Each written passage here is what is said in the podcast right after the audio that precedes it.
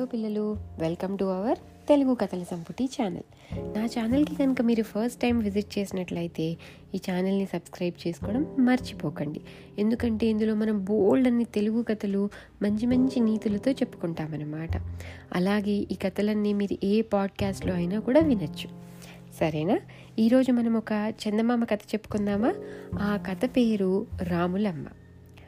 హఠాత్తుగా భర్త మరణించడంతో రాములమ్మ దిక్కులేనిదైంది.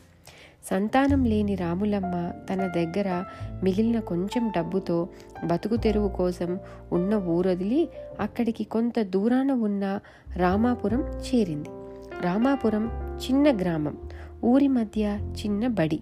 ఆ బడి ఎదుట చిన్న బడ్డీ కొట్టులో పిల్లలు ఇష్టపడే వేరుశెనక్కాయలు బఠానీలు కొబ్బరి మిఠాయిలు మొదలైన తినుబండారాలు అమ్ముకుంటూ కాలం గడపసాగింది. అరవై ఏళ్ళ దాటిన రాములమ్మ ముగ్గుబుట్ట లాంటి తల నిమ్మపండు రంగు శరీరంతో కీచుమనే కంఠస్వరంతో వింతగా కనిపించేది. ఎవరితోనూ ఎక్కువగా మాట్లాడేది కాదు. ఆమె ఆ ఊరికి వచ్చిన మూడు నెలల కల్లా రామాపురంలో మహమ్మారి సోకింది.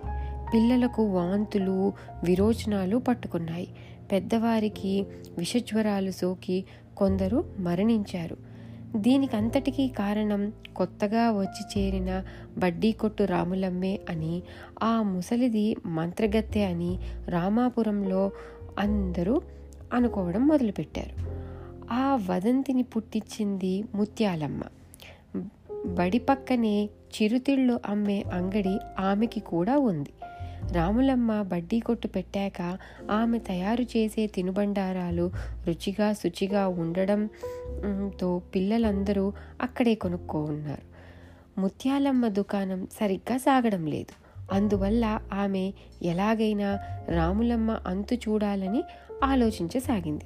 ఒకనాడు తమ కష్టాలు తొలగించమని ఊరి జనం గ్రామదేవతకు పొంగళ్ళు పెట్టి ప్రత్యేక పూజలు చేయించారు. అప్పుడు ఘనాచారికి పూర్ణకం వచ్చి ఒరే మీ కష్టాలన్నీ ఆ మంత్రగత్తె రాములమ్మ వల్లే. అది ఈ ఊళ్ళో ఉండడం అరిష్టం. దాన్ని ఊరి నుంచి తరమకొట్టండి. మీ రోగాలు తొలగిపోతాయి అని చెప్పాడు. దాంతో రెచ్చిపోయిన జనం రాములమ్మ బడ్డీ కొట్టును ధ్వంసం చేశారు. ఒకరిద్దరైతే ఆమె మీదకు రాళ్ళు కూడా విసిరారు. రాములమ్మ ఏమీ అనలేదు. తలకు గాయాలై నెత్తురు కారుతున్నా సహించింది. ఆ సమయంలో అటుగా వచ్చిన యువకుడైన బడిపంతులు సూర్యం ఆ దృశ్యాన్ని చూసి జనం మధ్యకు వెళ్ళి ఆగండి ఏమిటి మీరు చేస్తున్న పని? దిక్కు ముక్కు లేని ముసలావిడను అలా కొడుతున్నారెందుకు? ఒక్క నిమిషం ఆగి నా మాట వినండి అన్నాడు. ఏమిటి నీ మాట వినేది? మన బాధలు రోగాలన్నీ ఎక్కడి నుంచో వచ్చిన ఆ ముసలి మంత్రగత్త వల్లే ఘనాచారి కూడా చెప్పాడు అన్నాడు వృద్ధుడు. ఏమిటి? ఈ దీనురాలు మంత్రగత్త. నిజంగా ఆమెకు అంత శక్తే గనక ఉంటే మీరు కొడుతూ ఉంటే ఊరుకుంటుందా? ఆమె మీద పగ కొద్దీ ఘనాచారికి డబ్బు ఆశ చూపి అలా చెప్పమన్నది ముత్యాలమ్మ. అతనికి ఆమె డబ్బు ఇవ్వడం నేను చూశాను. అయినా మన రోగాలకు మూల కారణాన్ని మనమే పెంచి పోషిస్తున్నాము. తాగునీటి కొలనులో గేదెలను కడుగుతున్నాము. దీనికి తోడు ఊళ్ళో చెత్త చెదారం కుప్పలు కుప్పలుగా పెరిగిపోయాయి. వర్షాకాలం రావడంతో దోమలు ఈగలు పెరిగిపోయాయి. వాటి ఫలితమే ఈ రోగాలు. అలాగే మూఢనమ్మకాల మానసిక కాలుష్యం కూడా. మనకు చెప్పరాని కీడు కలిగిస్తుంది. ఈ రెండు కాలుష్యాల నుంచి బయటపడితేనే ఆరోగ్యం అభివృద్ధి సాధ్యం కాగలదు. మొదట మన ఊరిని కలుషిత వాతావరణం నుంచి కాపాడుకుందాం. రోగాలు తప్పక తక్కుముఖం పడతాయి. ఈ విషయంగా గ్రామాధికారితో మాట్లాడదాం రండి అన్నాడు సూర్యం. జనానికి అతడు మాట్లాడిన దాంట్లో నిజమర్థమైంది. రాములమ్మకు క్షమాపణలు చెప్పుకున్నారు. ఆమె వారికి చేతులెత్తి మొక్కింది. ఆ తరువాత పరిశుభ్రతా చర్యలు చేపట్టడంతో రామాపురంలో రోగాలు క్రమంగా తగ్గుముఖం పట్టాయి. అది ఈ కథ.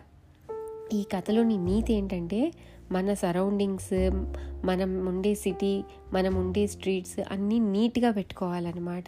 ఎక్కడ పడితే అక్కడ చెత్త వేసుకుంటూ పోతే ఆ చెత్త వల్ల ఈ లేనిపోని ప్రాబ్లమ్స్ అన్నీ వస్తాయి హెల్త్ ఇష్యూస్ వస్తాయి. అందుకనే మన సరౌండింగ్స్ ఎప్పుడు మన ఎన్వైరన్మెంట్ ఎప్పుడు చాలా మంచిగా పెట్టుకోవాలి.